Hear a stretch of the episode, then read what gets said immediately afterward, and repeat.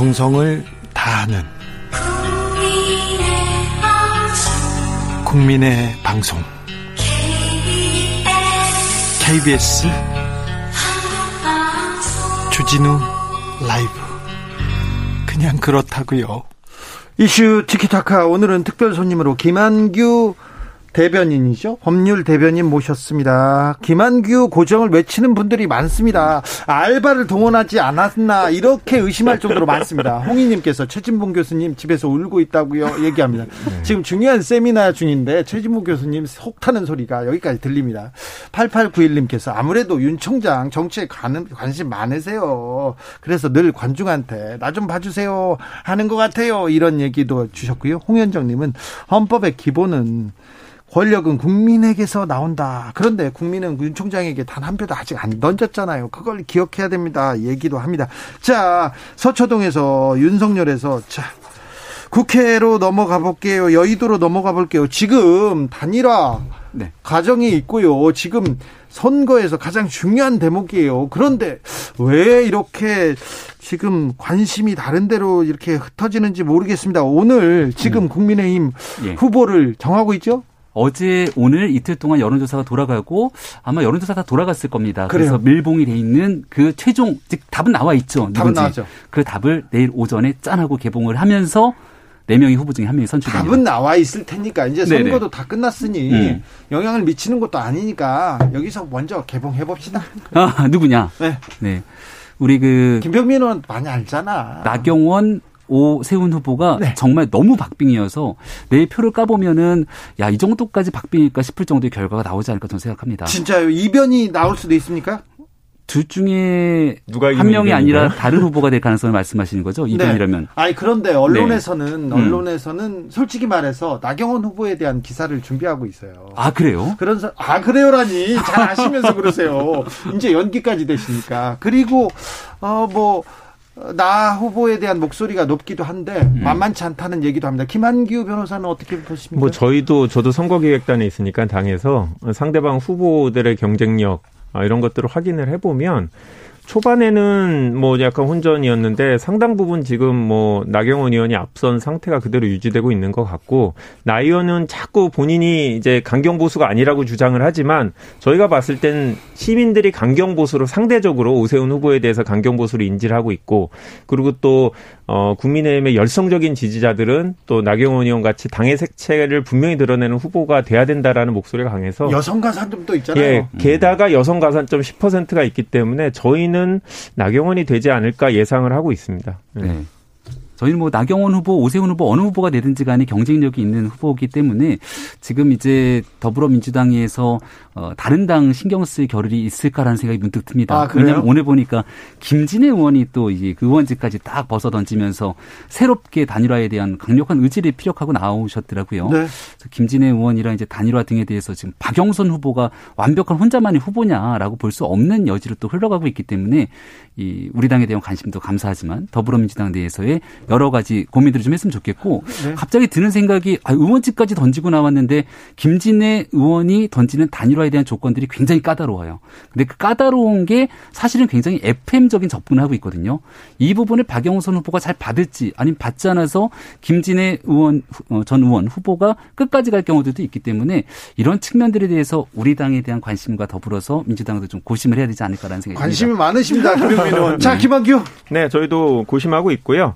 어, 저희는 김진애 의원님이 어, 되도록이면 의원직을 유지하실 수도 있게, 뭐, 경우에 따라서는 김진애 의원님이 이길 수도 있지만, 되도록이면 의원직 사퇴 시한 전에 단일화를 하고 싶었는데, 보니까 김진애 의원님의 욕구가 뭐 의욕이 상당하시더라고요. 그죠. 본인이 어, 여야를 막론하고 가장 서울시장으로 적합한 후보다라는 음. 생각을 갖고 계시고, 그 다음 이런 식으로 거의 민주당 후보가 단일 후보가 되는 게 너무 뻔한 식으로 단일화 협상이 이루어지면 그거는 뭐 추가적으로 얻어지는 게 하나도 없다. 플러스 알파가 없다라고 해서 지금 본인을 어, 희생을 하면서라도 지금 범여권의 승리를 위해서 노력하시는 거니까요.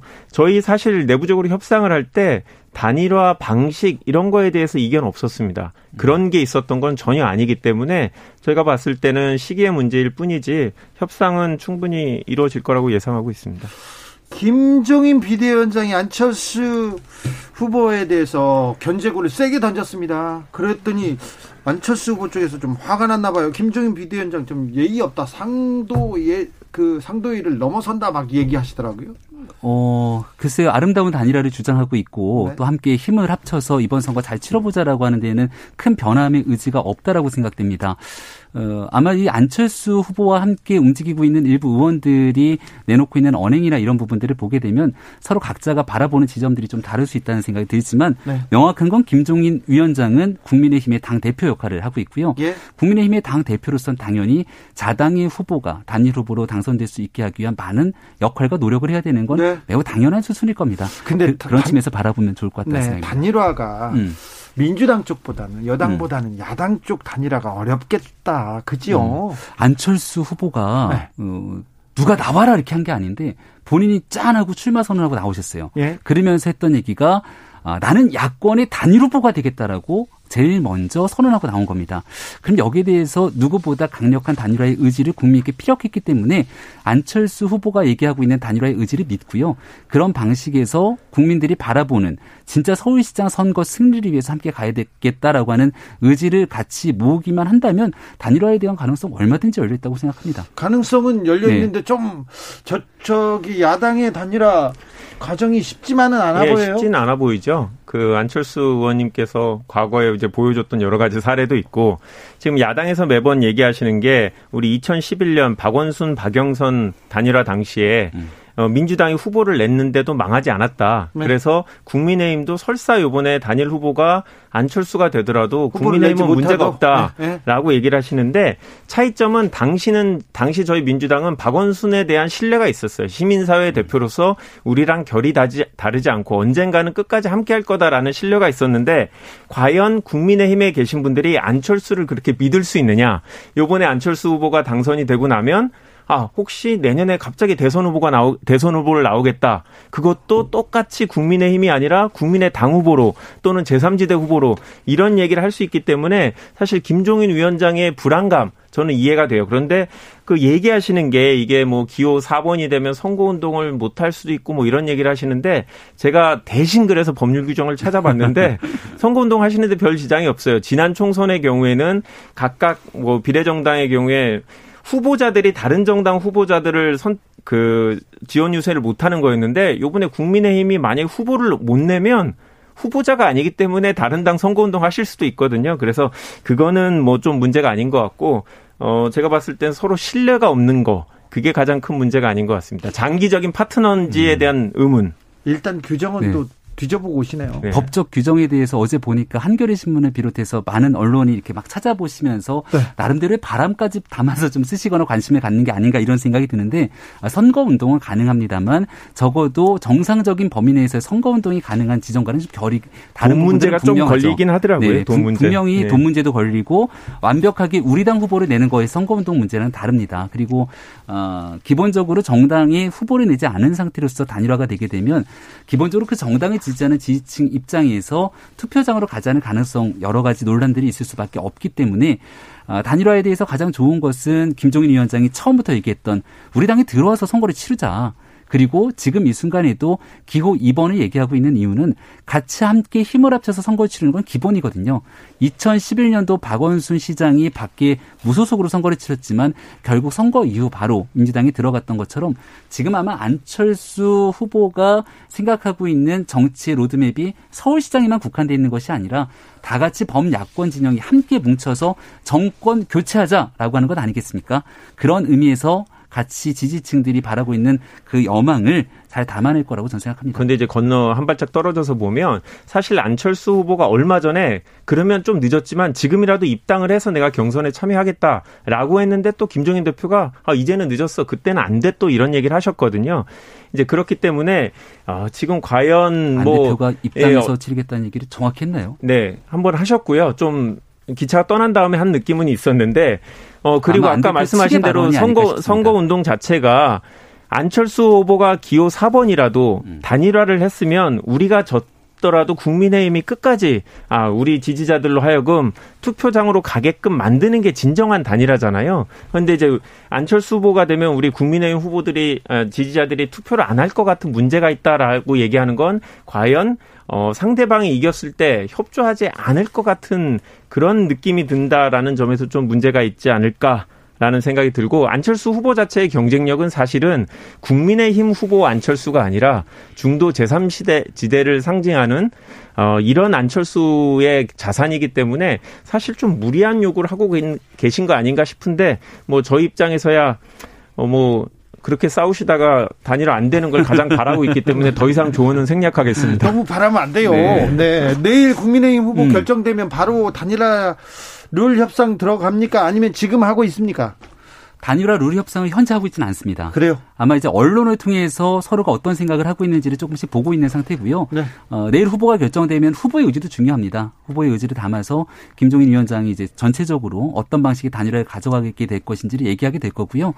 어, 시간이 이렇게 많지는 않습니다. 이제 남은 한 열흘에서 보름 정도의 시간 동안 야권 전체의 총일을 다 모아낼 수 있을 정도로 어, 각 정당이 제 역할을 다 할 거라고 생각합니다. 자, 백신 접종이 순조롭게 진행되고 있죠? 지금 봐도? 네, 어, 순조롭게 진행은 되고 있는 상황입니다만은 지금 사망자가 나오면서 네. 국민들이 네. 갖고 있는 걱정과 불안이 조금씩 나오고 있습니다. 이런 일이 없도록 하게 되는 게 정치권계 정부의 역할이고요. 네. 지금 문재인 정부에서는 전혀 문제 없을 거다라고 얘기했지만 이렇게 사망자가 나오게 되면 국민들은 불안할 수밖에 없습니다. 불안합니다. 근데 네. 연관 관계가 아직 나오진 않았어요. 나오진 않았죠. 네. 그럴 때일수록 그 불안감들을 더 어, 해소할 수 있도록 적극적인 노력들이 필요하다는 말씀을 드린 거죠. 그래서 대통령이 지금 백신 접종해야 된다. 이게 국민의힘 입장입니까? 국민의힘의 입장 이 아니라 실질적으로 의협 회장인 최대집 회장이 네. 지금 당장 이 아스트라제네카는 65세 이상에 대한 효력 문제가 조금 남아 있기 때문에 화이자가 됐건 모더나가 됐건 백신 접종을 먼저 맞을 필요가 있지 않냐. 세계의 다른 지도자들처럼 이런 얘기가 나오는데요. 반드시 대통령이 맞아라 이런 얘기가 아니라 아, 대한민국에서 국민께 신뢰를 줄 수 있는 정치 지도자들이 먼저 나서서 이 위기를 극복하기 위한 노력을 좀 보일 필요가 있다는 얘기 드립니다. 네, 정치인들이 저는 불안감을 조성할 수 있는 얘기 자체를 꺼내면 안 된다 고 생각하는데요. 정확한 예, 지난번 우리 독감 관련해서 110명 정도가 죽었다, 사망했다, 백신으로 인해서 이런 기사가 나왔지만 결국 인과관계가 있다는 건 한 건도 밝혀지지 않았어요. 그래서 저는 이 관련 기사는 인과관계가 불분명한 경우는 되게 유보성 명확하게 해놓고 과장된 제목으로 기사를 쓰면 안 된다라고 생각하고 백신 전문가가 반드시 얘기해야 되고 불필요하게 정치인의 얘기를 인용해서 기사를 쓰지 말았으면 좋겠습니다. 정확합니다. 그래서 더불어민주당의 장경태 의원이 백신 주사가 아니라 백신 추정 주사라고 얘기를 하면서 아니 그거는 그 당시에 지금 한참 전에 외국의 사례가 입증되지 않았을 때였잖아요. 지금 전 세계적으로 2억 명 정도의 사례가 됐기 때문에 그때와 지금은 다르다. 올해 초의 얘기고요. 이미 드립니다. 백신 접종은 작년도부터 시작이 됐죠. 아, 지난주에 하신 네. 얘기잖아요. 그거는. 자 이슈 티켓타카 어, 진짜 싸움은, 진짜 논쟁은 네, 끝나고 하겠습니다. 엘리베이터에서. 김한, 김한 규 변호사, 김병민 의원, 오늘도 감사했습니다. 네, 고맙습니다. 네, 감사합니다. 교통정보센터 다녀오겠습니다. 오수미 씨. 정치 피로, 사건 사고로 인한 피로, 고달픈 일상에서 오는 피로. 오늘 시사하셨습니까? 경험해 보세요. 들은 날과 안 들은 날의 차이. 여러분의 피로를 날려줄 저녁 한 끼 시사. 추진우 라이브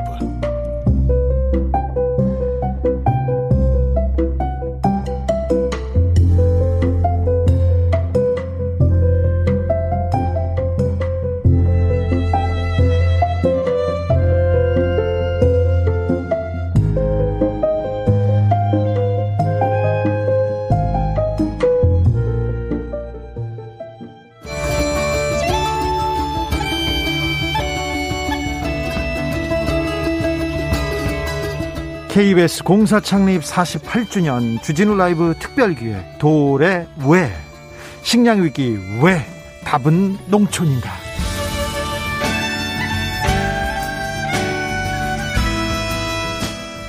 돌의 왜 농촌 특집입니다. 두 번째 시간인데요. 코로나 시대 왜 농촌이 중요한지 돌 김용옥 선생님 그리고 박진도 충남대 명예 교수님 모셨습니다. 안녕하세요. 네, 안녕하세요. 네, 안녕하세요. 자 선생님 그리고 교수님 지난주에 지난번 방송이 엄청 뜨거워서 다시 모셨습니다. 도울 선생님께서 자기 서울시장한테 한 말씀 하셨습니다. 부동산 해결하려면 우리가 도시에서 재건축 재개발 이게 아니라 농촌을 주목하라. 눈을 넓혀라 이렇게 얘기했습니다.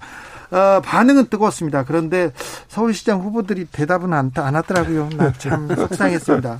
박진도 교수님, 예. 어, 그, 반응이 뜨거웠다면서요? 주변에서도 많은 예. 반응을 보이셨다면서요? 그래서 이번에 저렇게 이 농촌에 사람들이 관심이 많은 걸 보고 예. 역시 도월 선생님 영향력이 대단하시다. 네. 이런 생각을 제가 어, 했습니다. 네, 도울 선생님이 나오신다니까 심도 있는 질문 답지하고 있습니다. 5829님, 도울 선생님 존경합니다. 연애하시나요? 이렇게 물어봅니다. 어, 물어보네요. 어, 나는 농촌하고 연애 중입니다. 아, 농촌하고요. 네, 9193님. 선생님, 엄마가 퇴근할 때요. 삼겹살 사오라는데 얼마나 사야 하나요? 세 명이 먹을 건데요. 지나가겠습니다. 세명 먹을 건데. 네. 도울 선생님은 많이 먹지는 않습니다. 2315님께서 도울 선생님, 비트코인 어떻게 생각하세요? 물어봅니다. 그건 절대 안 돼요. 절대 그건 허상이니까 그런 데다가 관심 갖지 마세요. 그러면 안 됩니까? 네. 아, 비트코인 투자한 사람들 우는 소리 들릴 것 같습니다. 박진도 교수님한테도 물어보겠습니다. 농촌 주민들한테 수당 준다고 하면 한다고 누가 가겠습니까? 이런 이런 그 질문도 좀 있어요. 수당 높여준다고 해도 농촌으로 가지 않는다. 예, 제가 그 저도 댓글을 조금 봤는데요. 네. 어, 가장 많은 게 그 뭐 30만 원, 50만 원 준다고 누가 농촌 가겠냐 예. 이런 게 많았습니다. 사실 저희들이 그날 얘기한 거는 30만 원 주니까 농촌 가라고 얘기한 것이 아니고 음. 지금 농촌에 살고 있는 분들이 어 행복하도록 그러기 위해서는 어떻게 해야 될 거냐 하는 얘기를 저희가 한 거고요. 그렇죠. 예. 만약에 그분들이 행복해진다고 한다면 자연스럽게 도시 사람들이 농촌에 갈 것이다. 네. 이런 취지로 얘기를 했기 때문에 오해는 안 하시면 좋을 것 같고요. 도울 선생님도 그걸 지적하신 거잖아요. 예, 뭐 생으로 귀농 인구를 지금 만든다는 것이 아니라 현재 에, 농 업에 종사하고 있는 실제 에, 그 농사 짓는 분들을 어떻게 행복하게 만드느냐. 그리고 그 주변에 그 도시들 개발 이 여러 가지 전략이 여태까지 잘못되어 왔다. 농촌을 피폐하는 피폐시키는 방향에서 주변의 업이라든가 이런 구조도 되어 왔다는 거예요. 예. 그러니까 그런 모든 것이 다시 인간적으로 이렇게 내가 보기에는 다운사이징이라는 말을 쓰지만은 더 이렇게 컴팩트한 형태로 모든 사람들이 행복을 느낄 수 있는 형태로 도시가 이렇게 줄어들어야 됩니다. 예. 에, 그래서 그런 걸 전 말씀드립니다. 그리고 가장 많은 질문 중에 하나가 재원 마련 얘기했습니다. 그래 농촌에다가 그 수당도 주고 행복하기 위해서 돈 주는 거 좋아. 그런데 그 재원 마련 어떻게 하겠냐 이 얘기했는데 교수님 할 말 많으시죠? 예, 그날 저희가 이제 30만 원을 주면은 한 14조 정도 들고 네. 50만 원 주면 24조쯤 든다고 했습니다. 네. 예, 그래서 이제 그, 그 방송을 듣고 제가 아는 농민이 전화를 어, 했어요. 예. 그분이 뭐라 하냐면 지금 농식품의 예산이 한 16조 되는데 네. 농식품부가 우리한테 도움도 안 되니까 네. 농식품부가 없애고 그 돈까지 그냥 나눠주라. 그러면 15조 금방 해결된다. 뭐 예. 이런 얘기도 듣고 내가 그래서 어 내가 한 말은 음. 뭐 농촌 일이 농식품만 하는 것이 아니고 이 국가 전체가 지금 하고 있는 일이고 예. 그 예산이 지금 전체 국가 예산이 한 660조쯤 됩니다. 네. 그럼 농촌에 들어가는 예산이 160조쯤 되거든요. 네. 많이 들어가요. 예, 많이 줍니다 농촌에. 160조 현재 있는 160조를 조정해서 10, 10%만 조정해서 하더라도 네. 16조가 금방 돈이 만들어진다. 그러니까 그날도 우리가 한 얘기는 지금 농촌 새로 돈을 넣자는 것은 뭐 필요하면 또 넣어야 되겠지만 네. 일단 지금 쓰고 있는 돈 중에 농촌 도움 안 되는 돈을 정리해서 네. 어, 직접 주자 이런 얘기를 한 겁니다. 농어촌에 대규모 개발 사업하고 뭐 짓는데 방파제 만들고 그다음에 농촌에다 공장 막 짓는데 그런 거 하지 말고 차라리 나눠주면 나눠주면 훨씬 효과가 있겠다. 156조 원,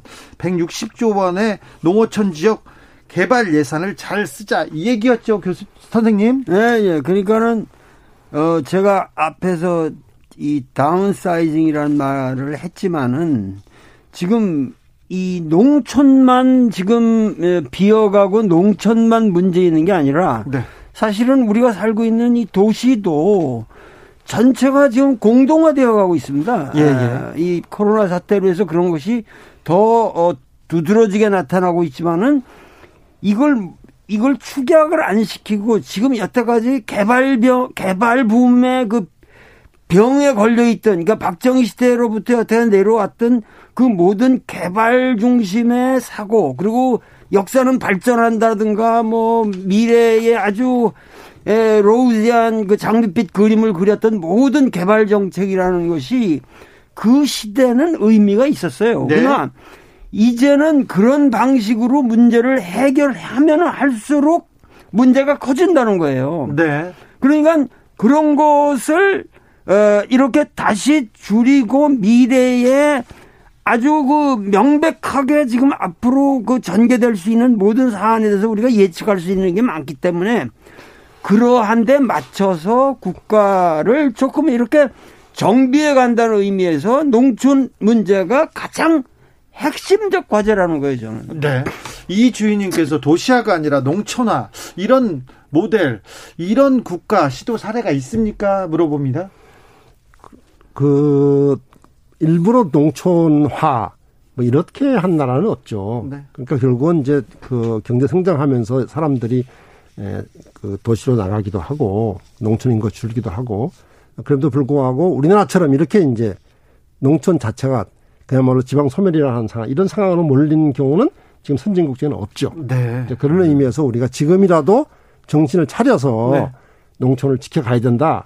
이런 얘기를 하고 있는 것이 새삼스럽게 우리가 지금 뭐 다시 저 농촌 돌아가자 이런 얘기를 지금 하고 있는 건 아닙니다. 농업의 비중, 농촌의 비중이 가장 작은 나라가 우리나라가 아마 손꼽힐 것 같습니다. 최정윤님께서 저는 가겠습니다. 수당 준다면요 얘기하고요. 진라미레진님이 농촌에 인문학교, 기술학교, 문화학교 이런 뭐 좀 모임의 장을 만들어 주시면 좋을 것 같아요. 이렇게 얘기하고요. 8166님께서 농촌이 중요하다고 하면서 코로나 피해 보상할 때는 상공업, 자영업자 언급만 하지 농민은 언급도 안 돼요. 농업도 피해 크거든요. 급식 안 하잖아요. 농산물 수요 줄었어요. 외식 여행 안 하니까 농산물 소비 줄었는데 농업 피해가 큰데 왜 여기는 쳐다보지 않나요? 합니다. 오늘은 왜 농촌인가 두 번째 시간 식량 위기에 대해서 이야기하겠습니다. 지난 방송 궁금하신 분들은 2월 18일 주진우 라이브 2부 다시 듣게 하시면 되고요. 돌 이렇게 치면 나옵니다. 맨 위에 뜹니다. 자, 식량 위기 얘기를 하는데 선생님 마트에 가면 먹거리가 그렇게 많아요. 어디 가나 이걸 또뭐 마음껏 살 수 있어요. 그런데 식량 위기라고 식량 위기라고 생각해야 됩니까? 농촌에서 답을 찾아야 됩니까? 식량 안보 얘기가 나오는데 저는 와닿지 않거든요. 어떻게 보십니까?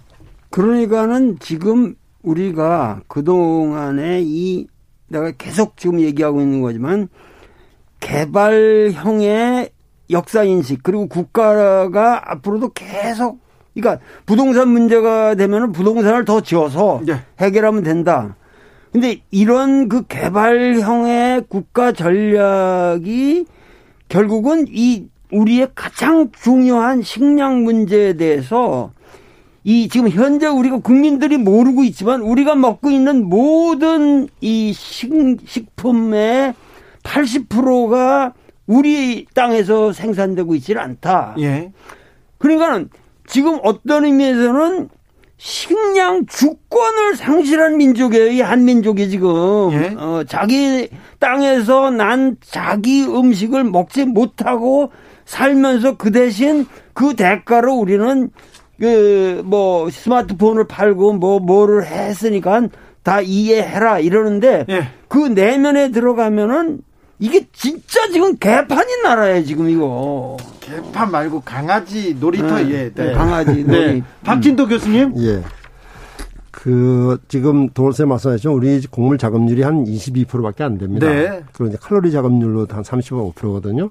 그 무슨 얘기냐면 왜 해외에서 식량이 안 들어오면 우리가 지금 일을 할 수가 없습니다. 당장요. 당장에 말하자면 들어누워 있어야 되거든요. 네. 그런데 사람들은 별 걱정을 안 해요. 네. 왜냐하면 지금 어쨌든 간에 농산물이 들어오고 있으니까. 들어오니까요. 비싸면 다른 나라에서 사 먹지 이렇게 예, 생각하죠. 그렇게 생각하죠. 그런데 그 중동 국가들 사막 국가죠. 이스라엘이나 네. 아랍에미레이트 같은 사막 국가거든요. 근데 그 나라들이 석유 판 돈으로 엄청나게 사막에 농장을 짓고 있습니다.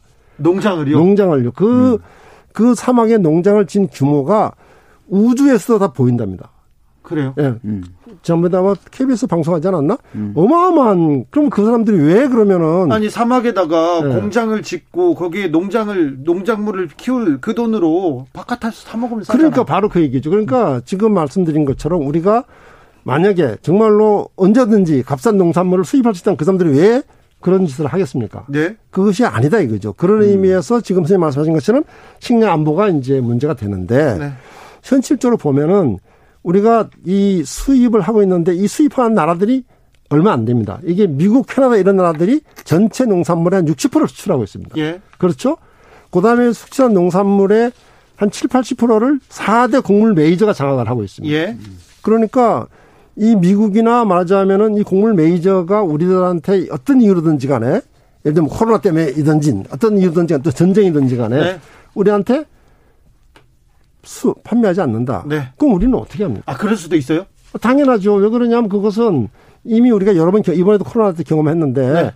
우리나라까지는 들어오지는 않지만 코로나가 이번에 농산물 수출국들이 20국 이상이 수출을 중단했습니다. 아, 예, 그랬죠. 예. 그 이런 사태가 더 악화될 수도 있고요. 예. 그래서 그런 말씀을 드리는 거고 하나만 제가 더 말씀드리면은 우리나라가 지금 작년에 수입한 농산물이 400억 불입니다. 400억 불이면 한 50조죠, 50조. 아, 50조요? 예. 그러면 이게 우리가 수입하는 무기가 1년에 한 아마 10조가 안 될 겁니다. 그렇죠. 그러니까 그것보다 몇 배 지금 수입을 하고 있는 그 국가 안보 때문에 수입하는 거 아닙니까? 네. 그렇다고 한다면 이 국가 안보 때문에 수입을 하고 있는데 만약에 식량 수입 안 된다고 한다면 어떻게 되겠느냐. 네. 피엔 캐로님이 두바이 사는 청취자입니다. 맞습니다. 음. 지금 스마트팜에 투자 엄청 많이 하고 있어요. 얘기합니다. 두바이에서. 발렌시님이 식량이 무기화가 될 수가 있겠네요. 이렇게 얘기합니다. 선생님. 그러니까는 이 미국이라는 나라가 네. 우리 어렸을 때만 해도 이제 전쟁통에 미국에서 오는 것 중에 가장 우리가 좋아했던 게 하여튼 먹을거리가 미국에서 오는 거. 아, 미제가 최고였죠. 미제면 과자 하나부터 네. 뭐 먹는 거 다 그러니까 그 미국이 2차 대전 때 유럽에다가 식량 이제 그 군수품으로 식량을 제, 제공하면서 이 세계를 식량으로 제패할 수 있겠구나라는 꿈을 꾸게 돼요 구체적으로. 아 그때부터요? 예, 그때 이제 미국이라는 나라가 막강한 식량의 파워를 깨달은 거죠. 네. 그러면서 엄청난 그 식량 그 국제 대기업들이 성장하기 시작하고 그러면서 이제 이 유럽 국가들이 정신 차리면서 식량 주권을 회복하기 시작하거든요. 예. 그러면서 이제 미국하고 이렇게 어이 대적을 하고 자기들의 식량 보호주의를 하니까는 이제 갈 데가 없으니까 제3세계로 어, 이걸 다 팔아먹어야 한단 말이에요. 선생님, 그래서 음. 미국산 쇠고기 때, 그때 그 미국에 있는 축산업자들이 그렇게 목소리를 키웠군요. 그러니까는 그것으로 소위 이 우루과이니 이런 것들이 전부 그 세계 전략에서 한 50년의 역사의 변화를 보면은 네. 딱 나오는 거죠. 네. 어. 작년 7월이었습니다. 미국하고 중국이 미중 갈등이 폭발했습니다. 미국이 휴스턴에 있는 중국 총영사가 막 폐쇄하고 그랬을 텐데 그때 시진핑 주석이 음. 지린성의 옥수수밭을 정, 저기 방문하더라고요. 그러면서 음. 식량 안보 얘기하더라고요. 음. 이런 것 때문에 그랬군요. 그러니까는 특히 옥수수라든가 이런 거를 전부 지금 미국의 아, 그 몇 개 되는 기업이 전 세계 물류를 다 80% 이상 장악하고 있거든요. 옥수수, 콩 이런 거는. 네. 그러니까는 그런 상황에서는 어 걔들이 이제 조작을 세계를 다 그런 식량의 흐름을 다 마음대로 조작할 수 있고 네. 그러면서 예를 들면 뭐어이 이 IMF 금융 같은 거를 그때 해결하면서도 대신 개들의 아주 피, 아주 핵심적인 이 식량을 어 자급자족되는 식량들을 뭐 그뭐 뭐 커피, 사탕수수, 카카오 같은 걸로 바꿔 가지고 어 그 돈을 더 벌 테니까 그거 그런 걸 하라. 예. 그 그런 거 어 하다가 결국 그 폭삭하니까 완전히 걔들이 다 거지가 되고 그래서 왜 IT 애들이 그 뭐야 진흙하고 마가린 섞어서 지, 진흙 과자를 만들어 먹고 막 이랬잖아요. 아 그렇습니까? 네. 그 농촌 배고픈 게 문제가 아니라 식량 주권 계속 식량 주권 얘기가 나오고 있습니다. 그런데 우리 농촌은 농촌 산무라고 하죠. 아무튼 세 가지가 부족해서 굉장히 굉장히 좀 식량 주권에 취약하다고 하는데 세 가지 중에 하나는 사람이 부족한 거는 뭐뭐 알겠어요. 저도 또 뭐가 부족합니까 우리 농촌에? 지금 이제 농업 생산에 가장 중요한 것이 사람하고 어, 농지하고 물이죠. 아니 이- 우리 농지도 좀 있고요. 예. 그리고 물도 있지 않습니까? 근데 지금 농지가 급속도로 지금 줄고 있습니다. 네. 예를 들면은 2001년에 우리나라 농지가 188만 헥타라였는데요. 네. 작년도에 156만 헥타입니다. 아마 32만 헥타라 줄었습니다. 네. 그, 그 짧은 사이에 한 20년 사이에 한 10, 몇 프로 줄었죠. 그리고 지난 5년만 놓고 보더라도 이 여의도 여기 여의도인데 여의도에 338배가 되는 땅이 농지가 사라졌습니다. 네. 그왜 농지가 왜 사라지느냐 여러 가지 이유가 있습니다만 가장 큰 이유가 농지 전용입니다. 예. 농지가 전용된다고 한 얘기는 우선 뭐 도로라든지 산업용지, 주택용지, 특히 요새 뭐 신도시 뭐 이런 것들이 다 농지가 줄어드는 이유거든요. 네. 근데 이게 그냥 주는 게 아닙니다. 이게 가장 큰 문제가 뭐냐면요. 이 농지가 지금 농민들 소유하고 있는 것이 아니고 네. 지금 우리나라 농지 60% 이상이 비농민이 소유하고 있습니다. 아, 예. 그럼 이 사람들이 이 농지가 전용됨으로 해서 막대한 이익을 얻게 돼 있는 거예요. 네. 그렇지 않습니까? 농지였던 것이 특제된다. 이게 그러면 갑자기 말하자면 몇 배씩 뛰지 않습니까? 네. 그래서 이 비농민이 농지를 소유하고 있다 보니까 이것이 농, 다른 나라에서 나타나지 않는 현상인데 농지 전형이 급속도로 일어나요. 그러니까 오늘 아침에 뉴스에 나왔지만 LH 공무원들이 직원들이 투기했죠. 그 투기를 한다든지 네. 국회의원들의 4분의 1이 농지를 가지고 있다든지 뭐 이런 만약 비농민들이 농지를 가지고 있으니까 이 사람들 어떻게든 어떻게든지 간에 농지를 전용해서 돈을 벌어야겠다는 거거든요. 네. 이런 상황이기 때문에 말하자면은 농지 문제가 굉장히 심각하다. 네. 이렇게 얘기할 수가 있습니다. 농사 짓는 그 논과 밭으로 쓰는 것보다 거기를 좀 개발해가지고 건물 지으면 돈이 될 거다 이런 생각 때문에 자꾸 농지가 없어지는 것 같은데 이거는 구조적으로 바꾸기가 굉장히 어려울 것 같은데요, 선생님. 어려운 문제는 또 선생님한테. 아니야, 이거는 우리나라 농지가 현실적으로 네. 실명제가 아니에요, 현실적으로. 현실적으로 금융 시- 실명제를 우리 하고 있는데 왜 농지 실명제가 아니니까 전부 다 뭐냐면 대리인들을 세워가지고 예. 땅을 사거든요. 네. 국회의원들이 다 그렇게 해가지고 투기를 하는 건데 네. 그렇게 되니까 그 명의 신탁이라고 그러는데 그거를 갖다가 이 이제 그 명의로 되어 있는 대리인이 네. 그 땅을 예. 임의로 그, 그 사람 이름으로만 하고 자기 진짜 주인은 숨어 있는 거니까 그 팔수 있게끔 만들어라 이거예요. 예. 어 그러면은 없어지죠 하루 아침에. 아, 그 하루 아침에 없어질 수 있어요? 그러니까 명의 신탁을 하고 있는데 거기서 그 대리인으로 네. 그 이름만 가진 사람이 그런 사람 많죠. 그 사람이 그 땅을 마음대로 팔 수 있게 하면은 네. 명의 신탁 할 리가 없죠. 명의 신탁이요? 네. 어, 그러니까 그 법, 법대로 어, 할수 있게끔만 하면은 그 제-. 저기 없어진단 말이죠. 그 아무튼. 이게 음. 농지 농지 농사를 짓는 사람이 농지를 가지고 있어야죠. 그렇게 그런데. 예, 네. 그런데 다른 사람들이 지금 가지고 있습니다. 8113 솔직히 8113님은 솔직히 식량 위기란 말 요즘같이 먹거리 넘치는 세상에서 와닿지 않습니다. 크게 음. 이상 기후 등으로 농산물 가격이 오르면 보통 그때 좀 돈 더 내고 사면 되지 이렇게 생각하고 말았는데 아, 오늘 도울 선생님 말씀 경청하여 가지고 좀 더 깊이 있게 생각하도록 하겠습니다. 감사합니다. 얘기하는데요. GMO만 해도 네. 우리가 지금 먹고 있는 두부라든가 콩나물들이 다 GMO 콩으로 만들어졌어요. 지금 질문이 많이 옵니다. 유전자 변형 농수산물 GMO 이거 심각해요. 이거는 어떻게 봐야 됩니까? 이런 얘기를 하는데 우리나라가 GMO 사용량이 굉장히 심각하죠. 심각할 아니라 전 세계에서 우리나라가 G, GMO 수입이 제1위래요.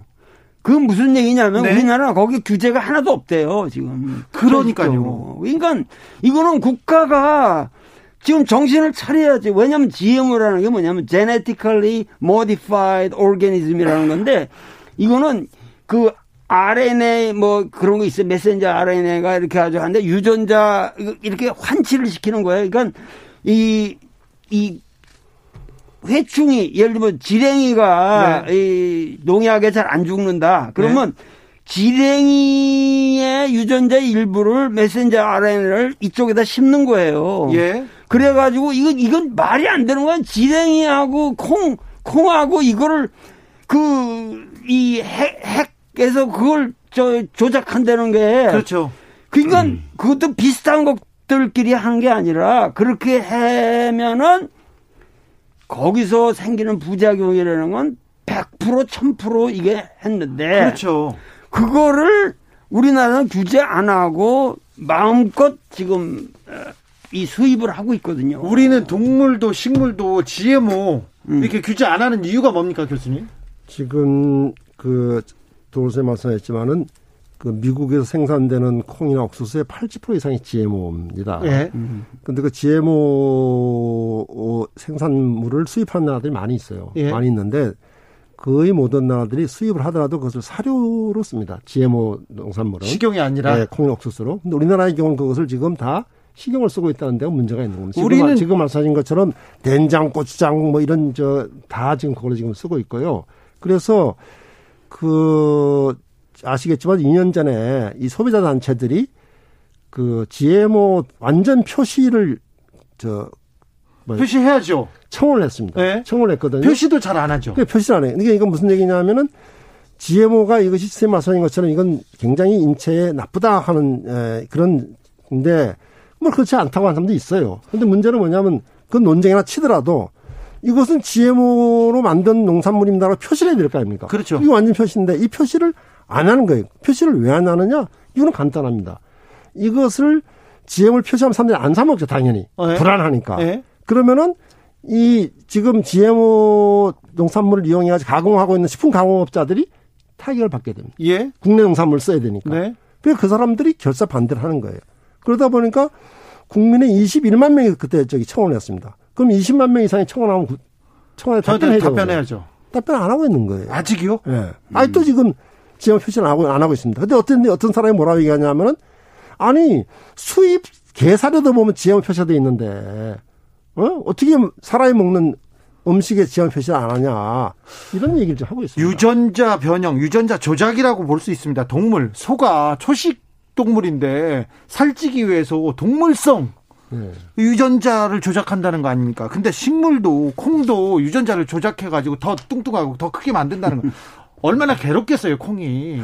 그런데 이걸 표시도 못하고 있다고요. 아, 이거는 좀 심각한 문제 같습니다. 0271님께서 두 분 선생님 말씀 잘 듣고 있습니다. 중국이 신흥 강국으로 부상한 이유는 식량 자급 때문입니다. 음. 돈과 총알은 먹을 수 없기에 우리 농업을 발전하지 않으면, 발전시키지 않으면 결국은 굶어서 전멸할 겁니다. 음. 그러기에 식량이 최고의 무기 다름 아닙니다. 쌀이 남아돈다고 해서 자급은 아닙니다. 썩어가는 쌀주차 굶주리는 동족과 나눔을 등한시하고 있으니 언젠가 하늘로부터 무관심 당할 겁니다. 이렇게 얘기했는데 이 말이 많은 것을 어, 지적하고 있죠, 선생님? 예를 들면은 지금 월남 같은 나라만 해도 네? 아주 현실적인 우리 옛날 농촌의 모습을 공, 농, 농업 공동체를 지키고 있는 인구가 네. 40% 이상 되거든요. 네, 베트남 40% 이상입니다. 네. 그러니까는 이 중국, 중국뿐만 아니라 우리나라가 지금 뭐 현실적으로 농업인구가 3%밖에 안 된다라는 이런 거는 여태까지 우리의 경제 발전이라는 게 얼마나 편향되었고 네.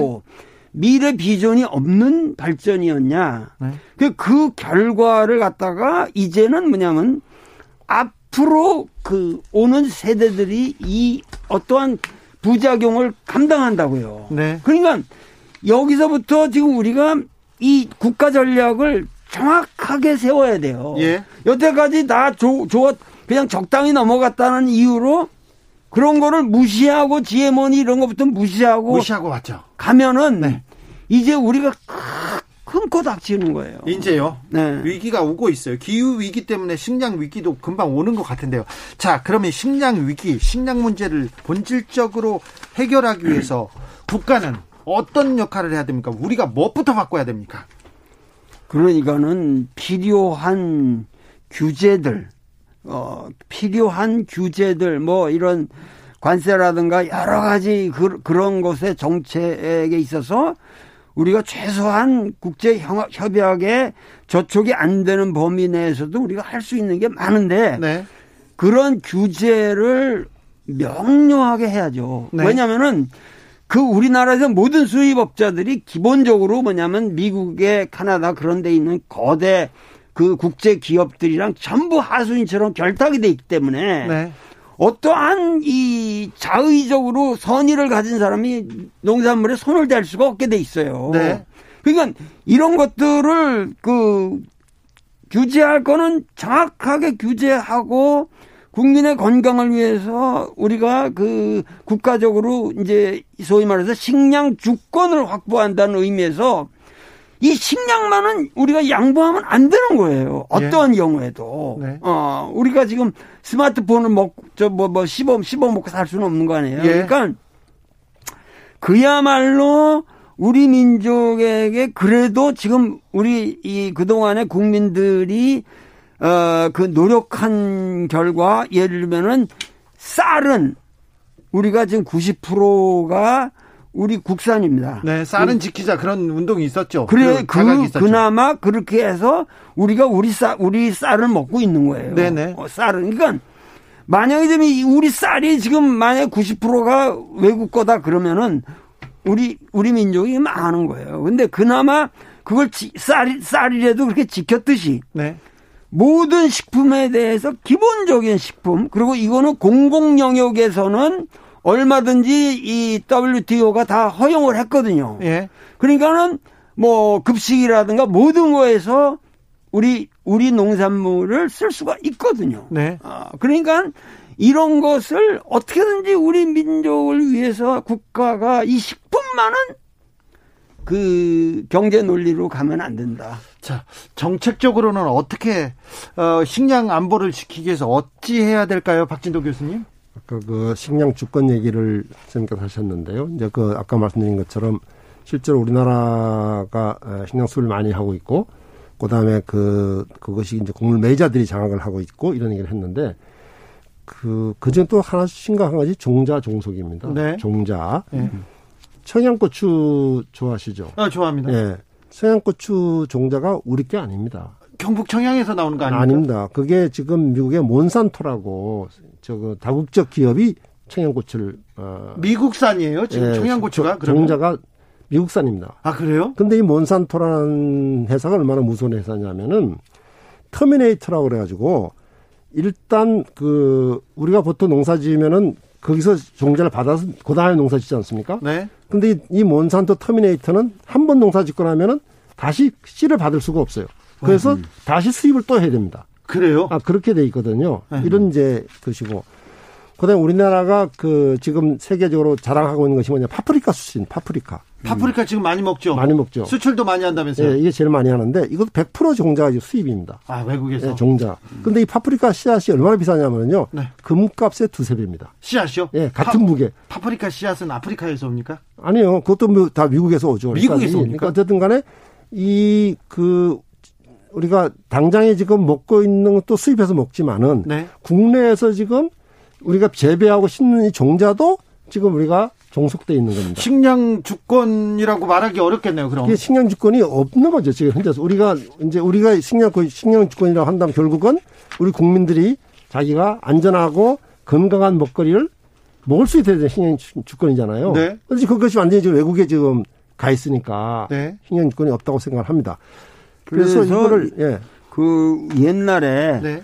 뭐 흥농 종면이 서울 종면이 중앙 종면이 그렇죠. 해가지고 예. 그 중요한 종로가 있었는데 네. 그 우리가 잘 그 갖고 왔던 건데 이거를 다 팔았거든요. 아, 그래요? 기업에다가 IMF 그래가지고 때 IMF 때 우리가 다 어, 팔아넘겼어요. 그래가지고 그것이 오늘날까지 이꼴까지 왔는데 문제는 에, 우리나라에도 뭐 농우 종묘니 이래가지고 지금 우리 자체 종묘 회사도 있기는 한데 네.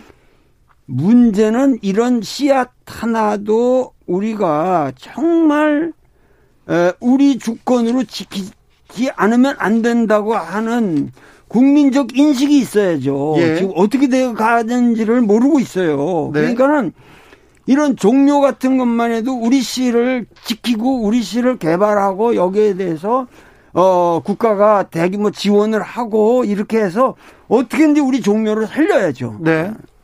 그래서 우리가 건강한 먹거리를 찾아야 되는데 좀 이런 방법은 없을까요? 건강한 먹거리를 지킬 우선, 친환경 먹거리를 예. 찾을 지킬 게 아까 제가 말씀드린 제일 중요한 건 농지, 농지. 사람과 농지입니다. 네. 그러니까 사람과 농지가 없으면 무슨 방법이 있을 수가 없어요. 사람은 좀 부족하지만 농지는 있지 않습니까? 아니죠. 농지가 있는데 이게 급속도로 지금 이게 전용이 되고 있기 때문에 오양교님이 이런 문자 줬어요. 저는 공인중개사인데요. 대한민국 농지 서울 수도권 분들이 30% 등기권자예요. 30%는 외지 사람들이 가지고 있다는 거 아닙니까? 30% 정도가 아니고요. 예. 지금 경기도만 하더라도 7, 80%가 다 외지인들 땅입니다. 그래서 아까 이제 그 전용 얘기를 제가 그래서 한 건데 네.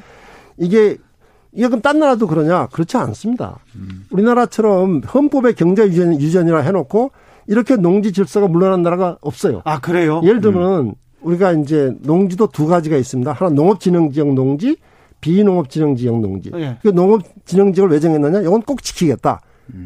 근데 이것이 한 50%쯤 전체 농지에 네. 우리나라에. 네. 근데 이것도 지금 전형이 계속 들어가고 있어요. 네. 지키지를 못하고. 근데 가까운 일본의 예를 들어보면 일본은 전체 농지의 90%가 농업진흥지역입니다. 아 네. 우리가 다- 그리고 이 90%는 절대로 전형을 못해요. 네. 음. 국가가 명백하게 그걸 하고 있는 거죠. 네. 그럼 우리도 이런 정책을 쓰면은 전용을 못하도록 하는 농지를 지키는 정책을 쓰게 되면은 그러면 농지를 지킬 수가 있죠. 근데 이게 그런 정책을 쓰지 않고 그냥 농지 법이 그냥 물란해져 가지고 니노 니도 내도 그냥 아무나 사 가지고 팔고 하는 이런 구조가 되다 보니 농지가 안 지켜지는 거거든요. 교수님. 또 하나 예. 또 하나 제가 말씀드리면 우리하고 이제 조금 어 비슷한 나라 얘기를 해야 되니까 스위스 같은 나라도 있지 않습니까? 네. 스위스 산악 지역이 상당히 안 좋잖아요. 이런 나라도 농지 총량제래, 농지 총량제. 그래서 총량을 정해놓고 요 농지는 어, 요 양, 예를 들면 100만, 100만 엑셀 정해놓고 요건 꼭 지킨다. 그래서 30년간 스위스의 농지가 한, 하나도 줄질 않았습니다. 네. 우리는 아까 제가 말씀드린 것처럼 20년 사이에 20%가 줄었어요. 농지가. 예. 그러니까 이렇게 되면 앞으로 또, 이, 또 20년이 지나가면은 또 20%가 줄어갈 거고. 네. 이게 가장 큰 문제가 그러니까는 하여튼 이 땅을 가지고 투기를 해서 돈을 번다는 생각이 있을 수 없는 나라를 만들어야죠. 그러니까 모든 것이 지금 이런 농지가 줄어들고 있는 것도 근본적으로 우리가 그 주변 이 소도시들의 그 어떤 발전 형태가 예.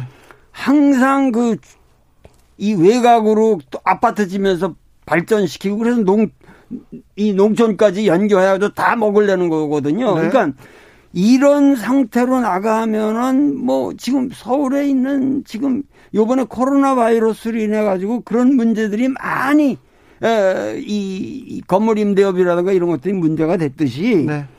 지금 앞으로 그 농촌까지 농촌의 땅을 집어먹어서까지 이거를 돈을 번다고 하는 그 투기적 마인드가 아주 그냥 싸그리 없어지도록 네. 그걸 만들어야죠. 그런 법을 만들어야죠. 네. 자, 이지은님께서 우리나라는 이미 너무 늦었나요? 늦었어요? 이렇게 얘기하는데 정말 늦은 걸까요, 선생님? 아, 지금 우리나라는 어떤 의미에서 상당히 그동안에 잘못 진행되어 온 그 역사의 관행이 있고 그것에서 상당히 앞으로는 세대들이 나는 고통을 받을 거라고 생각을 하지만 네. 그러나 이렇게 주- 모든 게 지금 줄어가고 있거든요. 인구도 줄어가고 지금 문명의 사이즈도 오히려 지금 줄어가고 있어요. 네. 그러한 것이 지금 상태로 가다가 어느 앞으로 한 10년은 계속 줄어들겠지만 그 어느 상태에 가면은 안정이 됩니다. 모든 수치가. 예. 그때야말로 우리 민족이 멋있게 작고 단단하고 강한 나라로 도약할 수 있는 난 기회다 그거예요. 네. 그러니까 거기에 맞춰서 역사적 비전을 미래에 놓고 거기에 맞춰서 이 농촌 문제라든가 우리 식, 식량 문제라든가 그리고 도시의 어떤 구조 문제라든가 이런 거를 다시 생각해야 한다는 거죠. 예. 어, 질문들이 쏟아지고 있습니다. 구민정님께서는 농촌에 살고 있는 입장에서요. 농산물 판로 중요하다고 생각해요. 젊은 사람들 의욕적으로 적극적으로 판매처를 찾는데 나이가 들수록 기력이 딸려요. 농협에 수매만 의지할 수 없어요. 얘기합니다. 음. 농협이라는 협동조합이 있는데요. 이거는 농민을 위해서 있는 그 조합이 아니라 이거는 금융기관이지 않습니까? 농부들이 돈을 빌려 쓰려면 더 힘들고 더, 더 이자를 더 많이 내야 돼요. 이건 좀 문제가 큰 것 같습니다. 농협에 네. 직원이 네. 직원의 30%가 예. 1년 그 연봉이 네. 억대래요. 네, 또 돈도 많이 받습니다. 억대래요. 농부는 가난하고 농협에 서 다니는 사람들은 부자고 이건 좀 그렇잖아요. 그 지금 저희들이 그 어, 세계적으로 보더라도 예, 농업이 튼튼한 나라들은 네. 다 농업 협동조합이 잘 하고 있는 겁니다. 네. 농협 농업이, 농업이 튼튼한 나라는 또 선진국이고 선진국이고요. 네. 그렇게 보였을 때 지금 우리 농민들이 가장 불만이 많은 대상 중에 하나가 농협입니다. 네. 그래서 음. 농협 개혁이라고 하는 것이 늘 그 정부 이 때마다 등장해서 어, 화제가 됐는데 네. 희한하게 이 문재인 정부에서 농, 농협 개혁이라는 말이 실종이 돼 버렸어요. 그 음. 이유를 내가 잘 모르겠습니다. 네. 어쨌든 지금도 농민들에게 물어봤을 때 가장 시급한 게 뭐냐 하면은 농협 개혁. 왜냐 아까 그 청취자 얘기하신 것처럼 네. 농산물을 팔 데가 없는. 그러면 선진국에서 만약 농협이 농산물을 판매하는 겁니다 말이죠. 그걸 네. 하려고 농협 만들어 놓은 거거든요. 예. 그렇게 해서 하는데 우리는 농협이 농산물 판매를 하지 않고 흔히 말해서 돈놀이만 한다. 네. 그러니까 지금 쌤 말씀하신 것처럼 아, 돈, 우리한테 돈놀이 해가지고 자기들 월급만 많이, 가, 많이 가져간다. 그런 비판 받을 수밖에 없죠. 이런 상황이고. 그러니까 네. 이게 말하자면은 그러니까 이, 이건 농협이 농민을 위한 조직이 아니라 임직을 위한 조직이다. 그래서 저는 농협 계획을 해야 된다고 제가 20년 전부터 얘기를 하고 있는데. 네.